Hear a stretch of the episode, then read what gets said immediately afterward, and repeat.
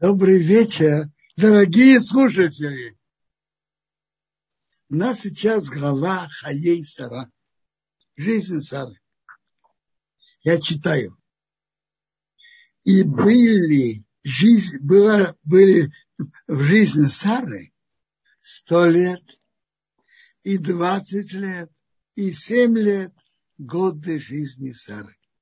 Между прочим, это единственная женщина в Торе, о которой написано в Торе о ее годах жизни. Единственная. Раша еще приводит, что в сто лет она была как двадцать. До двадцати лет небесный суд не судит. Так, э, тоже человек как бы перед еще не, не считается грешником. То же самое в сто лет. У нее не было грехов. Раши на, на, на слова годы жизни Сары пишет так. Все курам шабим ратова. Все были, хоро, были равны в том, что они были хороши. Что значит жизнь Сары? Все были равны, что они были хороши. А сколько лет было у Сары? Сколько лет у нее не было детей? Сколько лет она ждала, чтобы родился ребенок? У нее Ицхок родился только в 90 лет. А вы знаете, что такое для женщины быть бездетной? Для Сары. Как же можно сказать, все ли бы равны и хороши? Ну и кроме того, тут была история, фараон ее забрал. Бог делал чудеса. Но пока это все неприятно. И Авимелах ее забрал. А вообще всю жизнь, всю жизнь, как э, на, на станции поезда, все время приходят гости, и она должна готовить им еду, обслуживать. Что же значит все равны к хорошему? А? Папа Зацал на это говорил, что главный вопрос, как человек относится к тому, что с ним происходит. Я слышал подобное выражение от от э, Хазуниша. Он выразился так. То, что приходит на человека, это от Бога. А как человек его это принимает, это его выбор. У двух людей происходит совершенно, с ними происходит совершенно то же самое. Они принимают это по-разному. Mm-hmm они принимают это совершенно по-разному. Один горюет, а другой рад жизни.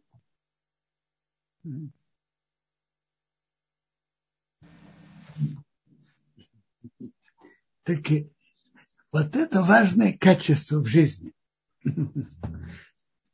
Папа Зацал рассказывал пример. Когда-то мама Зацал работала для парносы на кухне Ешиват Мир в, шаб, в шаббат. И папа там тоже был. На кухне работали две женщины. Работали, что-то получали. Работали, получали за это зарплату. Одна женщина все время говорила одно и то же работы много, денег мало. А другая говорила,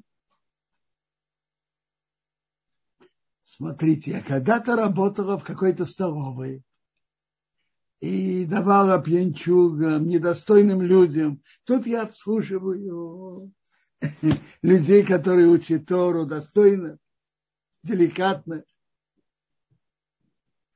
Я бы, может, и денег не брала, но мне нужно для парносы. То же самое, два совершенно разных отношения. Отношение человека к тому, что Бог, что Бог ему посылает. Это, это, это его выбор. Сара принимала все к добру. Ну, вы помните, то, что говорил Нохум Иш Гамзу. Все, что Бог делает, Он делает к добру. И тот, кто так ощущает, все действительно идет к добру. Умерла Сара в Кирьясарба, это Хеврон, в земле Кнаан. Авром пришел оплакивать царь. Стал Авро, Авраам от своего умершего, то есть от цары.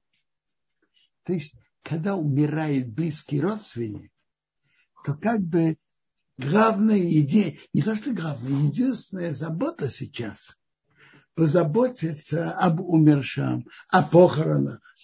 Он как бы этим занят. Это все его занятие. И поэтому написано в законе, что если у кого-то умер близкий родственник, что он должен заботиться о его похоронах, он, э, он освобожден от мецвод. Он не читает шма, он не говорит благословление на пищу и так далее. Так Авраам стал от своего умершего и говорит, э, это, это до похорон. Стал Авраам от своего умершего, от Сары, и говорил сыновьям Хейс, говоря, пришелец и поселенец я с вами. Это значит так, я пришелец, я поселился с вами. Дайте мне наследство для могилы с вами, и я похороню моего умершего от меня. Ответили сыновья, сыновья Хейт Аврааму, ему говорят так. Смотрите, как они уважали Авраама. Послушай, наш господин, божественный князь ты среди нас. Из избранных лучших могил похорони твоего умершего. Каждый из нас свою собственную могилу не воздержит от тебя, похорони твоего умершего. То, вы знаете, у них были семейные места захоронений. Они вырубали в пещерах. Семейные. Так он говорит, мы готовы каждый, даже то место что, по захоронению, что он приготовил для себя, готовы тебе дать. Ну, Авраам, конечно, это не хотел. Он хотел иметь отдельное место для захоронения.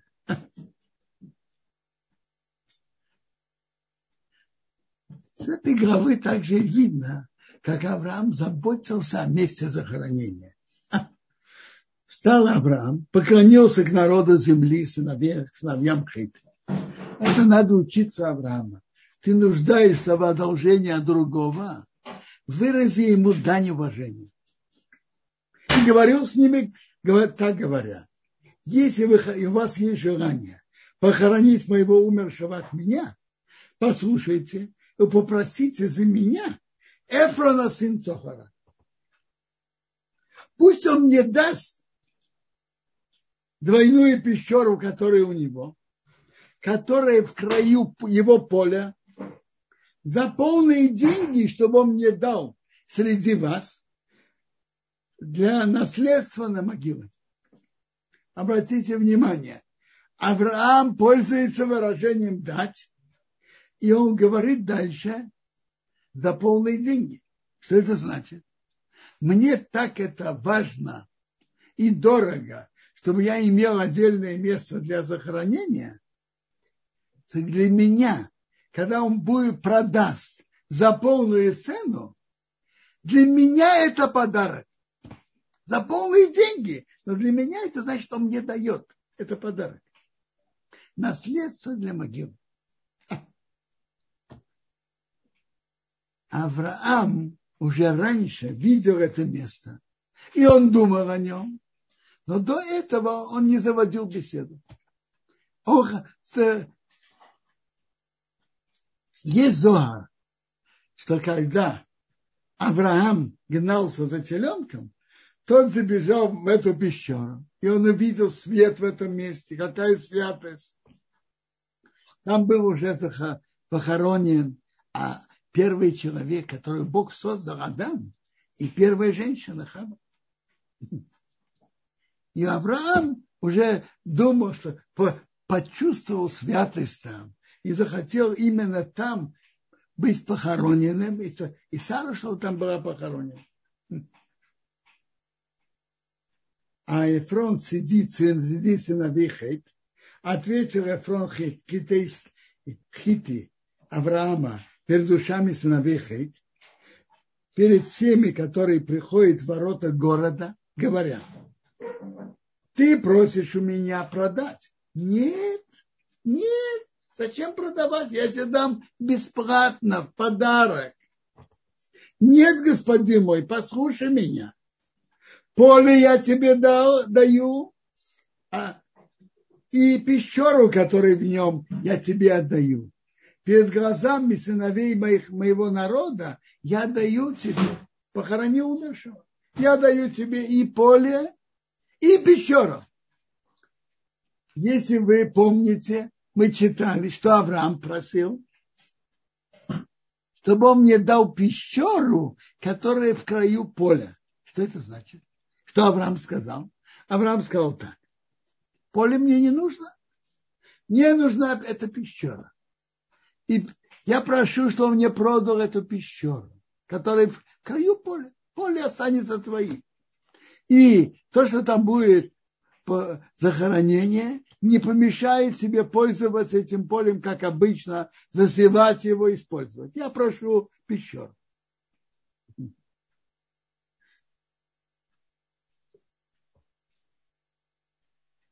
А что Эфрон сказал? Нет, я тебе даю и поле, и пещеру. Странно слышать, откуда такая невиданная щедрость у Эфрона. А? Он дает то, что его даже не просили. И, и пещеру, которую просили, и поле, и все бесплатно. А? Я видел комментарий такой. Эфрон знал Авраама и понимал его. Авраам деликатный человек. И Авраам не хочет получить что-то бесплатно. И малейший, стоит Эфрону сказать малейший намек, Авраам вынет деньги из кармана и заплатит. И Эфрон уже посмотрел на это, смотрите за пещеру. Сколько уж можно просить за пещеру? Копейки. А вот за поле можно уже запросить сумму. И это он тоже понимал, что даже он попросит дороже, Авраам даст. Поэтому он предложил дать в кавычках подарок и поле, и пещеру. Поклонился Авраам перед народом страны, а потом сказал Эфрону в, ушах, народа страны, говоря, только если ты хочешь, послушай меня. Я уже, я, я дал. Авраам говорит в прошлом времени, я дал деньги за поле, бери у меня, и я похороню моего умершего тут там. То есть Авраам говорит, нет, я хочу именно заплатить. Скажите, а почему Авраам так стоит на своем заплатить? Почему? Во-первых, Эфрон хотел такие от сердца дать подарок. Не, так на это есть посук у царя Соломона. Ал ты ухамес рехем рааин. Что ты не ел хлеб от того, который плохой глаз. Тот, кто не хочет давать по-настоящему, но перед людьми так показывает, что он дает подарок, не бери. Это раз. И второе, я хочу так и сказать, то, что вы двора сейчас написали. Второе, он это, во-первых, он не хотел получить бесплатный подарок, тот, кто не дает с полным сердцем. Как как царь Соломон говорит, не еди у того, кто не дает от сердца. А второе, он хотел, чтобы покупка была гарантированной. Э, покупка будет, чтобы была гарантированной. Вы знаете, и надо понять, Авраам распространял среди людей веру в единого Бога. Ему нужно быть, быть в долгах у Эфрона и до поклонника. Зачем ему это нужно? Вы знаете, что говорят? Платить надо всегда. А самое дешевое – платить деньгами. Самое дешевое.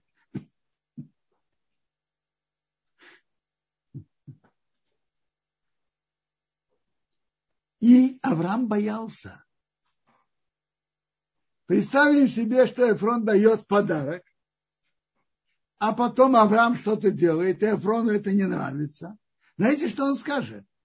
Я тебе дал подарок, думая, что ты ведешь себя достойно, красиво, хорошо.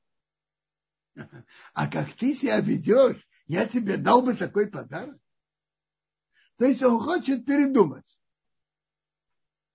Так если это бесплатно, он может так заявлять.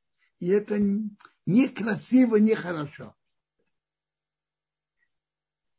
А вот если Авраам заплатил, если Авраам заплатил, то, то если Ефрон захочет передумать, знаете, что Авраам ему скажет?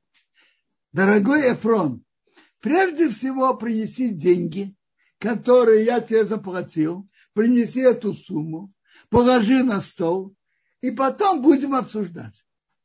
А это он прекрасно понимает, что Эфрон не поторопится э, принести эти, эти деньги. Это Авраам уверен. Поэтому, и, и чем больше Авраам платит за этот кусок земли, тем это более гарантировано, что покупка сделана. Авраама главное было купить место для захоронения. Это особое место. Марата Махпера в Хевроне похоронены потом были все наши отцы и матери. А Сара и Авраам, Ицхак и Ривка, Яков и Лея.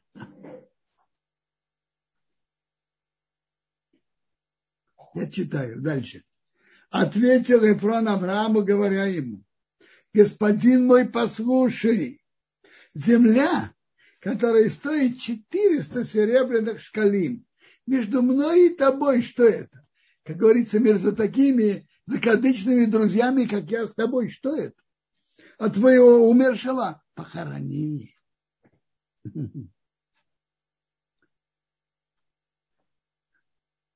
послушал Авраам Эфрона, ответил Авраам Эфрону деньги. Интересно, на Лашона Кодеш деньги это кесов. Почему? Потому что обычно деньги были серебряные. Поэтому кесов это и серебро, и деньги.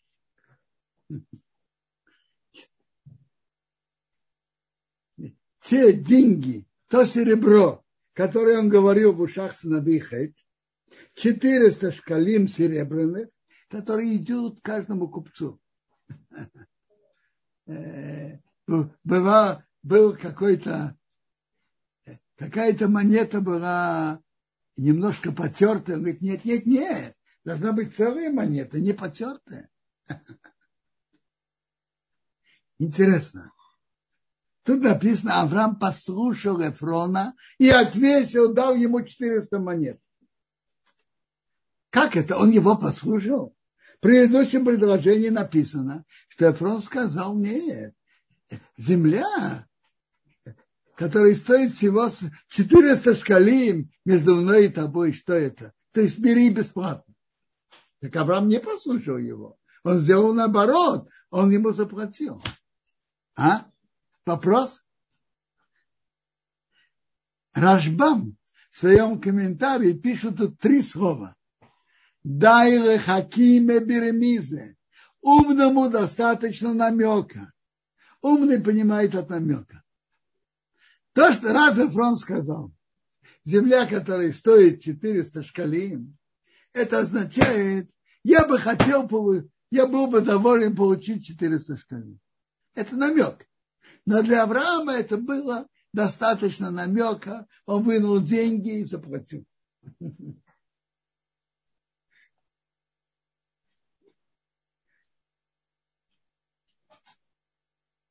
Интересно. Раша приводит, это приводит, что тут Эфрон, Эфрон во всем тексте пишется в полном написании. В полном написании с вавом после рейш. С вавом. После, между рейш и нун. А последний, а в последнем месте тут, когда упоминается, что, он, что Авраам ему отвесил, пишется э, в неполном написании, пишется без вава. Мы знаем всегда, что с полным, с полным написанием, значит, человек более полноценный, более полноценный, достойный. А в неполном что-то в нем не хватает. Знаете, что не хватает? Мы же говорили, что он, что он говорил, бери бесплатно. А что было на практике? Э, на деле, когда Авраам ему давал монету, он говорит, а нет, это потерто, это нет. Есть даже мнение, что есть шкалим разные. Он говорит, давай шкалим покрупнее. Это качество рышаим, негодяев. Цадиким говорят мало, а делают много, как было у Авраама. Авраам сказал, я вам дам хлеб, а он дал только хлеб. Он дал и молоко, и масло. Потом, потом он дал мясо и язычок в горчице и так далее. Садыким, садыким говорят мало, а делают много. Рашаим говорят много, а делать ничего не делают. Поэтому тут, когда он получил деньги, пишет его в неполном написании, без вам. Другими словами, кошелек Эфрона стал толще, а стал, сам Эфрон стал меньше. Кошелек его стал больше, а он сам стал меньше. Аврому покупку перед глазами сыновей Хейт. Среди всех, кто приходит в ворота города. По-видимому, должно было быть согласие всех жителей города. И только после этого похоронил Авраам Сару, свою жену, в эту пещеру двойную, Хеврон, земле к нам. Поле, поле и пещеры, которые в нем стало Аврааму наследство на могилы от сыновей Интересно. Тут Тора пишет целый, целый длинный отрывок, подробный, о покупке места для захоронения. И подчеркивается, что Авраам захоронил Сару только после того, только после того, как он уже приобрел, купил, заплатил деньги. Это нам урок. Во-первых, насколько важно место захоронения человека, чтобы это было в его владении, купленное его. Ну, известно в еврейском народе, что всегда в каждой общине были, было отдельное еврейское кладбище, отдельно. Известно, что многие евреи во время Второй мировой войны, попав, скажем, из Польши, Советский Союз, или убегая с одного места на другое, о чем они думали и что их беспокоило. Знаете, о чем многие думали? Если, не дай Бог, я тут погибну от какой-то болезни, что я пришел, что у меня была еврейская могила на отдельном еврейском кладбище. Многие об этом думали, это, это известно. Было, что было отдельное еврейское кладбище, быть там похороненным по еврейским обычаям. Тора тут пишет подробно о захоронении и о месте захоронения. Это очень важно.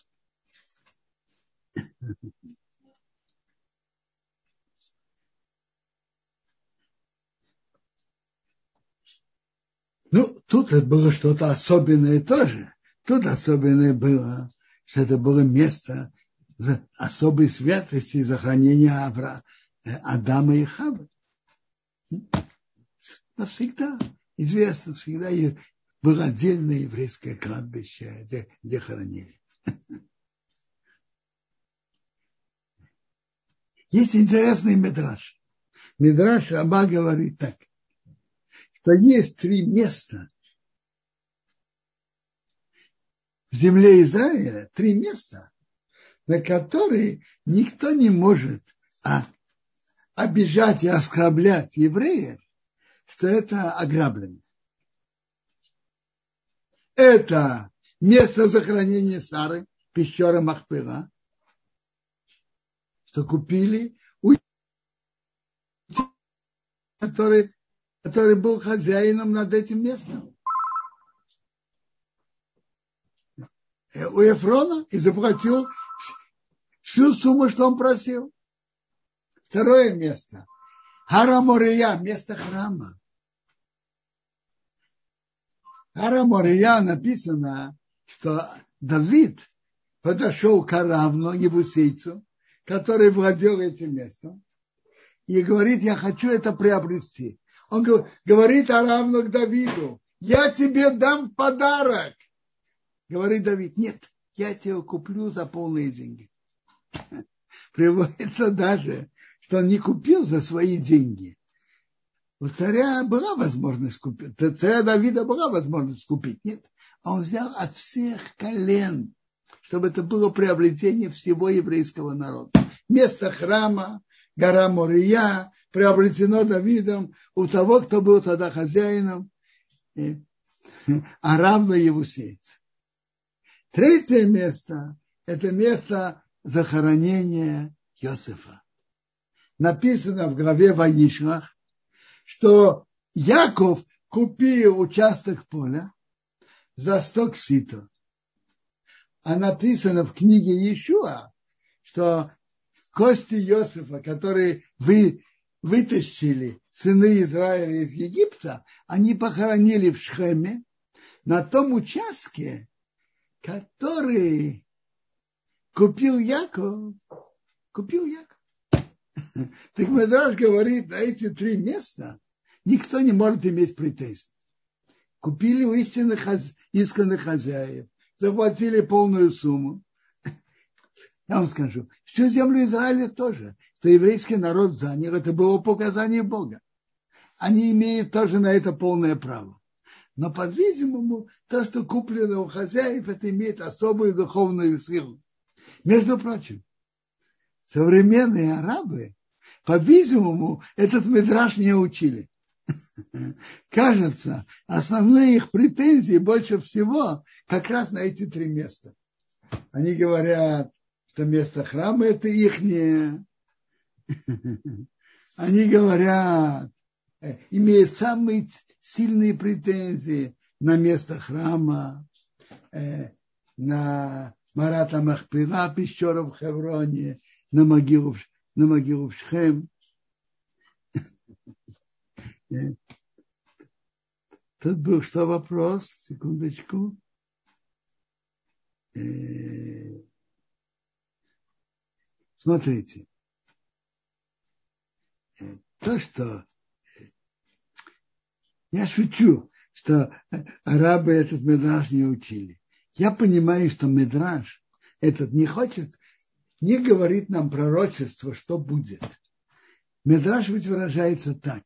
Другие народы не могут обижать и оскорблять евреев, что вы ограбили на эти три места. Это то, что Медраж говорит.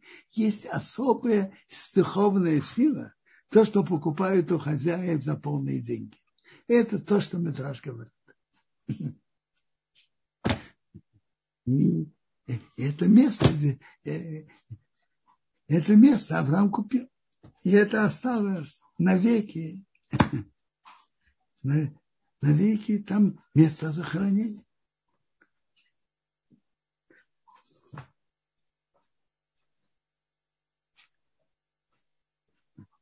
По, по.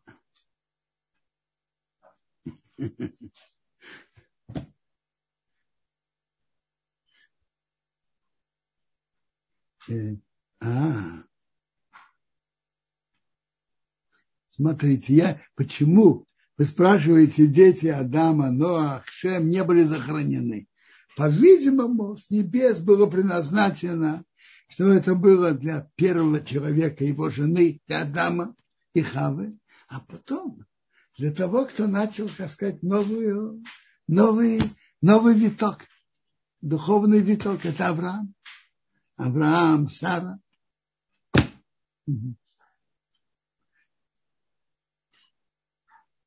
Именно они должны были там быть захоронены. Между прочим, Эфрон не знал, кто там захоронен и так далее. Он не знал. И он не знал о духовном месте содержания этого. Но это не относилось к нему. Это не должно было быть его, он не знал. Он продал это как обычное поле, как место, как обычную пещеру, как место захоронения. Адаму Бог раскрыл. Эфрон это не знал.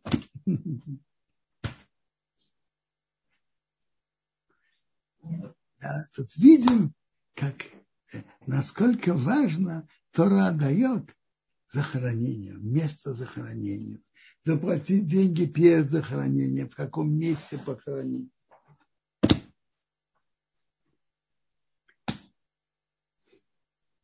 Читаем главу дальше. Авраам состарился, пришел с днями, и Бог благословил Авраама во всем.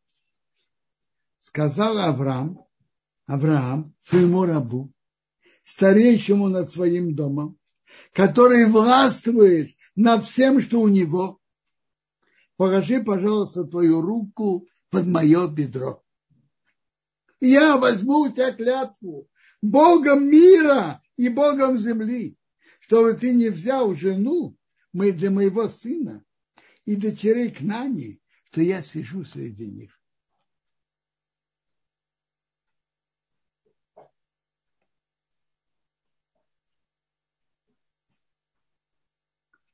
Но к моей земле, к моей родине пойди и возьмешь жену для моего сына, для Ницхака. Не бери дочерей к нами, но в моей стране, к моей родине иди и возьмешь жену для моего сына, для Ицхака. Очень интересно. Значит, для Авраама было очень-очень важно, очень важно именно взять из своей семьи и также было важно не из дочерей к нам. Обратите внимание, про, смотрите, имя Лезера тут не упомянуто, но в дальнейшем написано. В дальнейшем написано.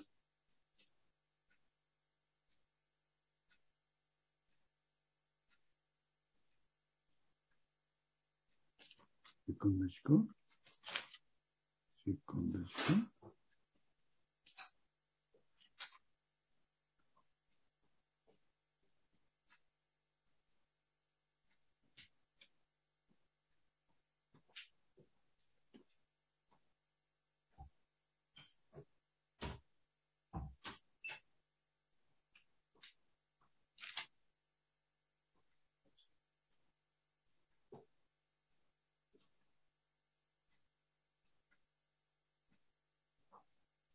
Интересно. Действительно, имя Лезера тут не упоминается. Интересно. Но Илиезер, что он был рабом Авраама, упоминается в главе Лехаха. Но тут упоминается две главы назад. упоминается имя Лезер, что он был рабом. А тут просто упоминается раб. Раб, старейший над своим домом, то есть главный, который властвует во всем, что у него. Для чего эти, эти титулы? Для чего? А? Папа Зацар об этом говорил так, что вопрос, какое у человека отношение к материальному и какое к духовному. У Авраама отношение было таким. В материальных вопросах Элиезер, он был старейшим над домом, который властвует над всем, что у него может купить, продать, руководить, делать, что он хочет. Полный, как полный хозяин, руководитель, как полный хозяин. Это в материальных вопросах. В духовных вопросах взять невесту для сына, для Ицхака. Тут, тут это доверие недостаточно. Тут он просит у него клятву материальных вопросах он полностью доверяет Элиезеру. А в духовных вопросах нет. Поклянись. Какую невесту ты возьмешь? Для Ицхака. Это будущее еврейского народа, будущее моего потомства. Это духовное. Какая будет невеста для Ицхака? Это духовное. Ему было очень важно и принципиально в духовном отношении чтобы она была из его семьи, а не из Хананиана. Это было отношение Авраама. И этому мы должны учиться. Отношение материальному и к духовному. Материальному он имел полное доверие Леза, а в духовном потребовал клятву. Рассказывают разные истории. Не знаю, что-то было, не было про Влавицкого из Базычева рассказывает, например, так. Приехал в какое-то местечко. Кто-то увидел такой благообразный еврей с бородой, уважаемого вида. Видно, по виду видно, что богобоязненный человек. Подошел, сказал, послушайте, а может быть, вы режете скот? Он говорит, да. Ты можешь мне несколько телят зарезать, проверить? Ну, может быть. А, а тот человек говорит, Рабовицхо, говорит встречный вопрос. Послушай, у меня в дороге кончились деньги. Ты можешь мне одолжить полтора рубля? И когда я приеду на свое место, я тебе верну. Говорит, послушайте, дорогой, я вас вижу в первый раз. Как я могу вам доверять? Мой Вицок ему говорит, послушайте, на полтора рубля ты не готов был мне доверять. А на то,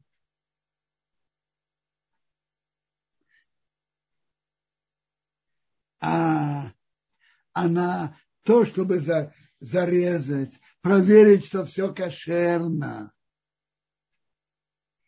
Проверить, что все кошерно. И ты мне, да, доверяй, доверял. А насчет денег, максимум, что произойдет. Я, допустим, тебе бы не вернул деньги. Так прогорели эти полтора рубля, это все. А, а если Теленок был бы не кошерный. Или несколько телят. Накормите многих людей, как кошерное мясо, а это не кошерное. Это же страшное нарушение. На это ты Бог мне готов верить. Послушай. На полтора рубля ты мне не доверял.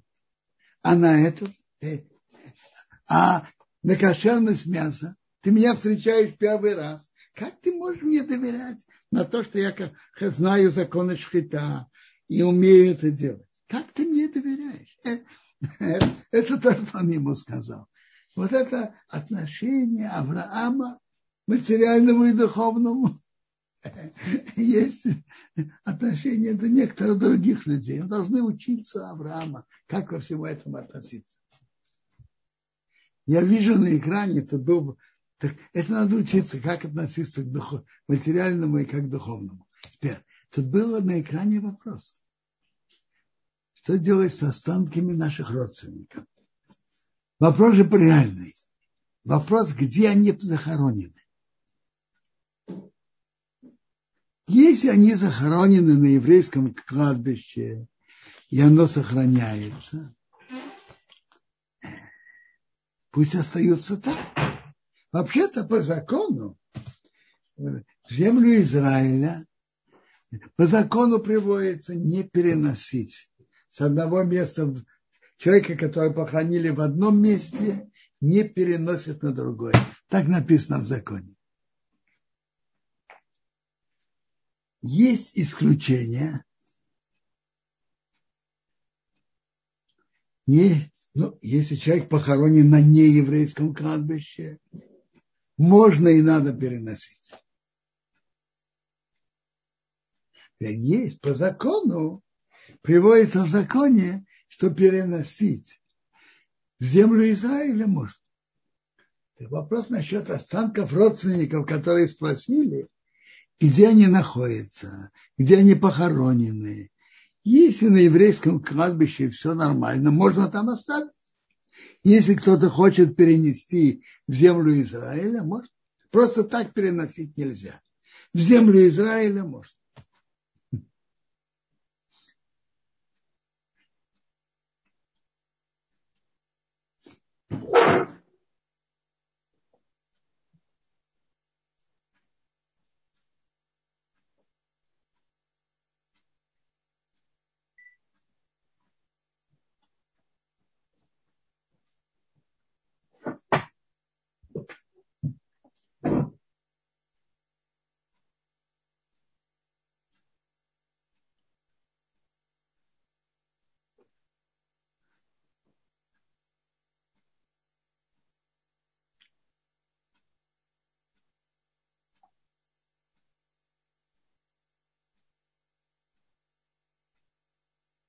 Робинсон? Да. Пожалуйста, если есть вопросы, можно отвечать. Спасибо, Робинсон. Э, есть в чате один вопрос, я тут э, хотел вам его передать, а именно, что... Э, о, почему имя Элезера вообще ни разу не упомянуто в нашей недельной главе? Он как-то совсем пропал. Смотрите, я не знаю. По-простому, что почему имя Лезера нету. Главное, что он раб Авраама. Не важен, как сам Элезер.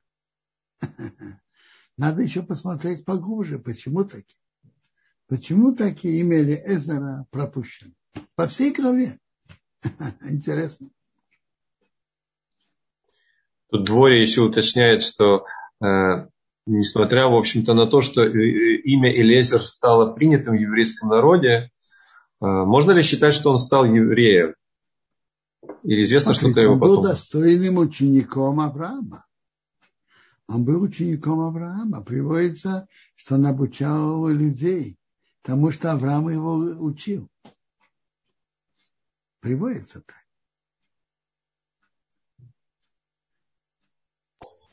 Yeah. Спасибо, Робинсон. Есть... Это, это не просто принято в еврейском народе. Был великий Тана Ребелеза, учитель Рабакиба, великий Ребелеза.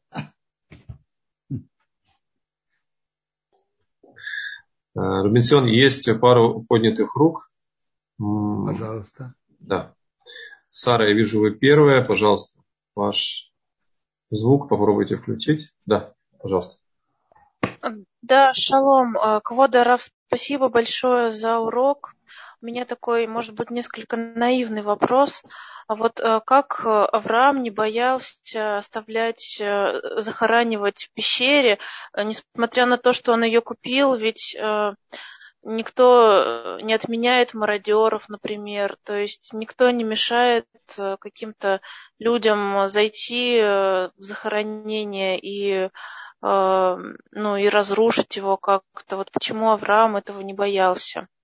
Спасибо. Знаете, послушайте, я слышу ваш вопрос. А, а, а давайте скажите, а что, а что вы предлагаете делать? А Смотрите, Почему? если кто-то ложит, ложит там разные золото, серебро, украшения, это приводит интерес для мародеров, чтобы выкапывать и забрать эти драгоценности себе. А если просто лежит захороненный человек, то кому это, кому хочется и для чего выкапывать, чтобы выкапывать просто там, где похоронен человек? А, ну, быть может, вот если, опять же, у Авраама испортились бы отношения с Эфроном, то разве не было бы, не сидело бы у Авраама э, в задней мысли, что а вдруг Эфрон э, поступит как-то, ну, не по-джентльменски, э, даже несмотря на то, что Авраам купил эту пещеру? Нет, почему? Почему? То, что, то, что выкапывают, это больше появилось последнее поколение, какие-то археологические находки, к сожалению, бывает, что выкапывают могилы. А тогда этого не было. Только, только если кто-то там положил драгоценности, имел опасность. А так, почему выкапывать? Для чего? Спасибо, Робинсион. Ицак поднял руку. Сейчас, Ицак, пожалуйста, включаем вам звук. А, Ицак. Ицак, если у вас получилось, дайте знать. Я вижу, руку вы опустили, а звук пока не включен. Если нет, тогда я пока а, озвучу еще вопрос. Тут, а, кто это? Ирина. Давайте, Ирина, попробуйте включить звук. Да, спасибо. Да, а, я написала там, но, наверное, не очень разборчиво. Может быть, э, Элейзера не было акцентировано на его имени, потому что когда вначале Авраам разговаривал со Всевышним и говорил, что вот мне некому наследовать, только вот верный раб. Может быть, не подчеркивает, никак, может быть, ни, никакое наследие, может быть, никакое просто не, ну, как бы, чтобы не падало день, никакое наследие Лезером Аврааму, и как бы все-таки подчеркнуть, что он был всего лишь верным рабом. Может быть, просто как обозначить так его место. А, может быть? Может, может быть. Может быть, когда не было, не было сына, там да, тогда он, помните, сказал, да. Да. Э, нет, не наследник. Э, ну, как бы наследовать. А он, он да сказал, да? Наследовать, да. Э, кто руководит да. хозяйством, меня будет uh-huh. наследовать. Как, да, поэтому, да, может быть, в связи с этим а просто... Означает, он раб. Что он все-таки раб. Его да. положение раб. Да, важный, да. делает да, важную важный, функцию, очень, да. честно, достойно, но он раб. Но он как бы убирается его имя, да, с картины. Да, ну так подумал. Хорошо, да, может быть, действительно так. Спасибо, спасибо. Так, спасибо большое. У нас по поводу лезера здесь много вопросов. А, именно, что вот еще а я слышала, говорит, сейчас я смотрю, кто это говорит, это говорит Ора, что хоть имя Элезера не упомянуто, зато там происходит эволюция от названия Эвет Авраам до просто Эвет. А, то есть он поднялся до Эвет Ашем. Но это не совсем вопрос, скорее это больше. Смотрите, есть такой метраж, что тем, что он выполнил полноценный шлихут, полноценное посланничество, по-моему, приводится, что он вошел в Ганейден, он, так сказать, он э, поднялся уровнем. Есть, есть так написано. А, Робинсон, вот есть вопрос тут в Ютубе, э, нас участник смотрит.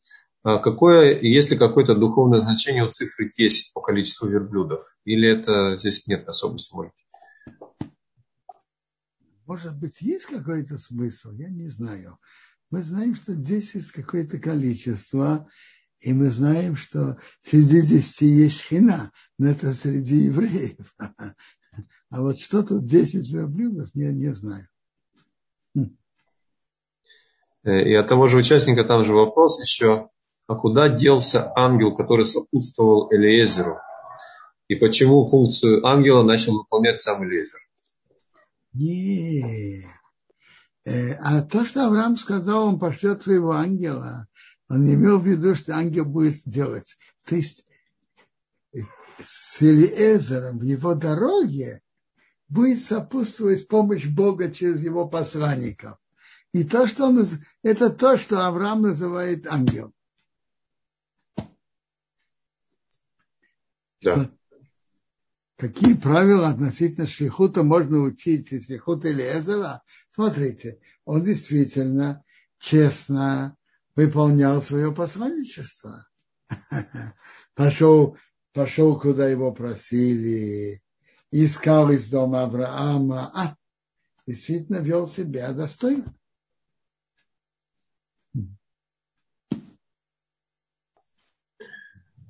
Спасибо большое, Бенсион. Я смотрю, э, если вопросов пока письменных нет, я вижу, Ирина, снова поднятая рука. Ирина, дайте знать, это еще вопрос или это все-таки просто вы не опустили руку? А, да, это был просто вопрос. Арбенсион, мы можем пока продолжать, если Давайте продолжим. вопросы дадим знать. Продолжим.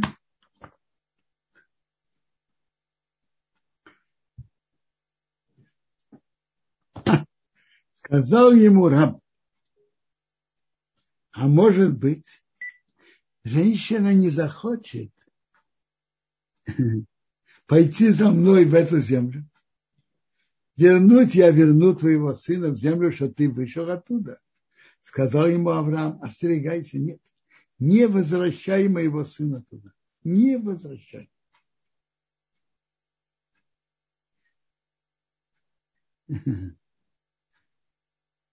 Бог неба, который меня взял из дома отца, из земли Родины, который со мной говорил, и который мне поклялся, говоря, твоему потомству я дам эту землю, он пошлет своего ангела, посланника туда, и возьмет жену для моего сына оттуда.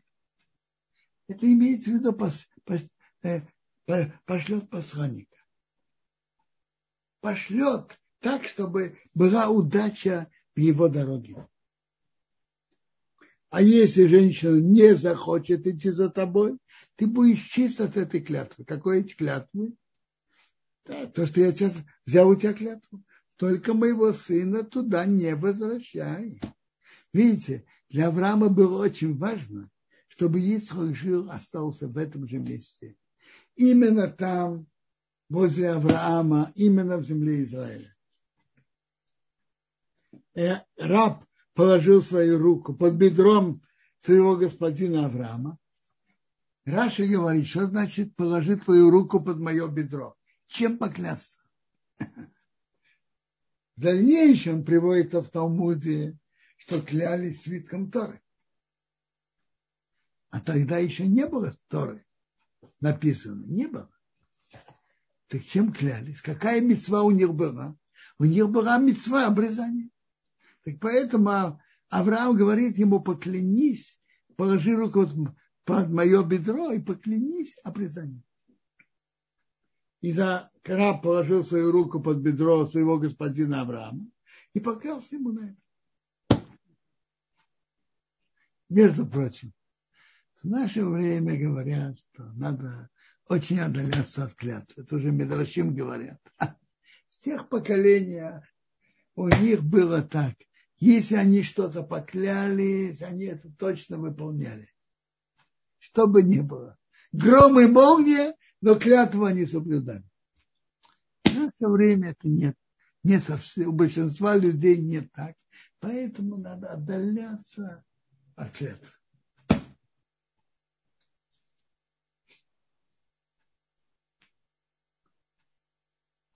Мы должны будем с Божьей помощью завтра мы разберем вопрос. А почему таки Аврааму было так важно взять невесту и своей семье. Чем это было так важно? Ведь из-за этого он рисковал. Да не тем, что он не согласился брать из местных и девушек, дочерей к нам, он рисковал. Чем он рисковал? На месте можно все проверить самому. Скажите, что лучше? Проверить через кого-то или проверить самому? Конечно, самому на месте лучше. Но а так он должен был посылать Элезера. Он сам уже, по-видимому, из-за старости не мог, не, не мог ехать. И поэтому он послал Элезера, и он должен был полагаться на него, и он, и он взял у него, поэтому должен был взять клятву. А. Чем, чем дочери, чем девушки из семьи Авраама лучше, чем хананяне. Об этом мы, блин, недо поговорим завтра.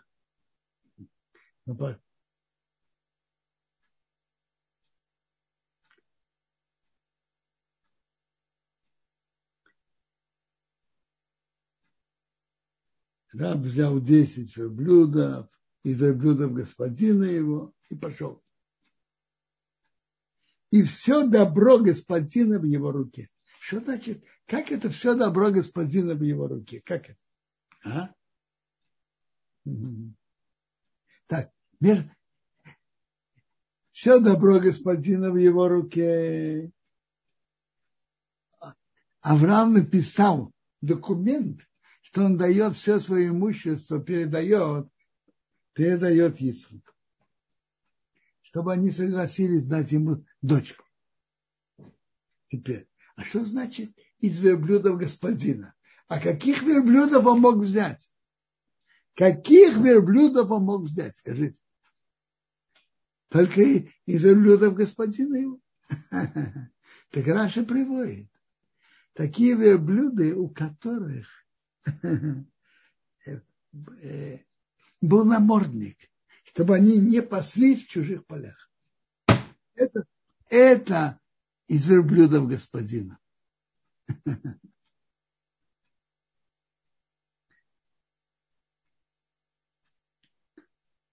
Известен вопрос. Талмуд нам рассказывает про Пехас бен Йоя, что его осел не хотел есть, не хотел есть то, чего не отделяли Маасер. Ну, так то же самое у Авраама, что его верблюды бы ели, бы ели чужих полей. Авраама вину не хуже, чем с.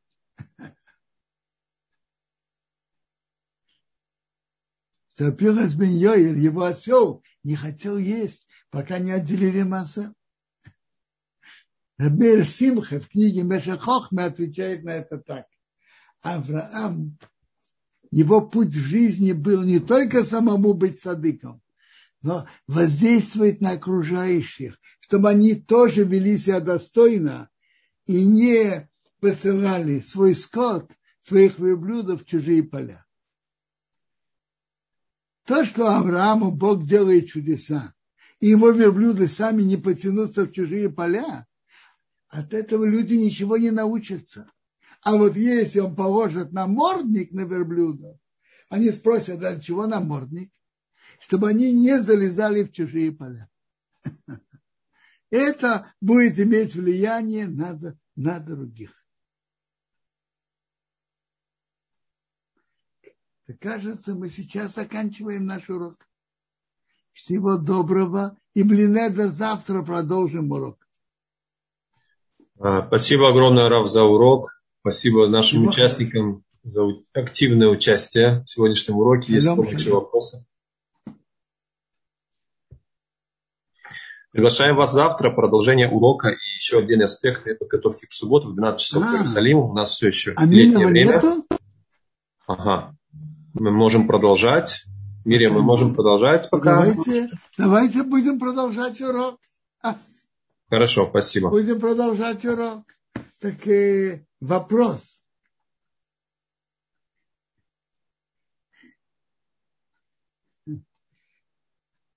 Почему же таки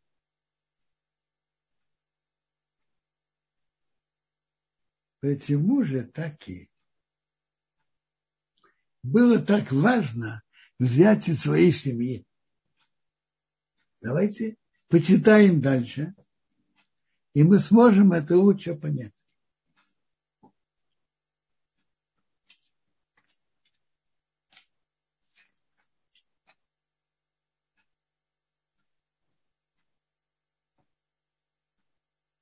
он положил, посадил верблюда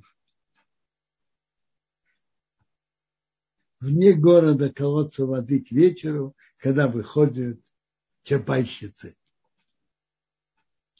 И тут написано, он сказал, Бог, Бог моего господина Авраама, сделай мне встречу передо мной сегодня и сделай добро с моим господином Авраамом.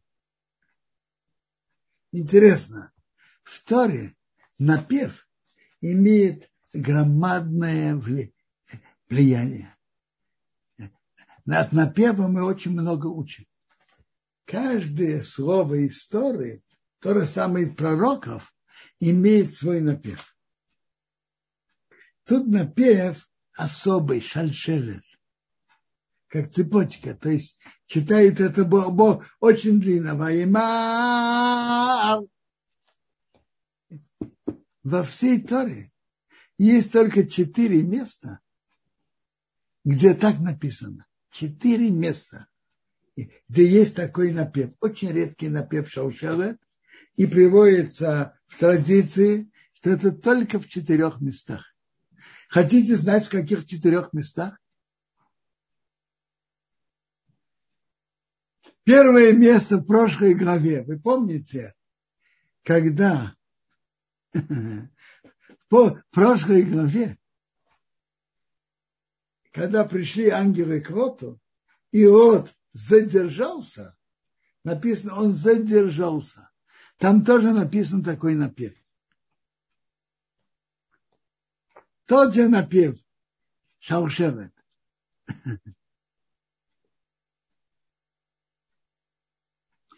Что это означает? Что это означает этот шалшевет? Знаете что? Э, я только закончу. Это особый напев, очень сильный и особый. Это означает, что лед задержался. Раша говорит, он хотел спасти свое имущество.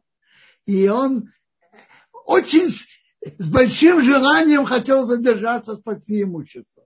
А тут это означает, что Элиезер со всем сердцем, с большой силой молился Богу.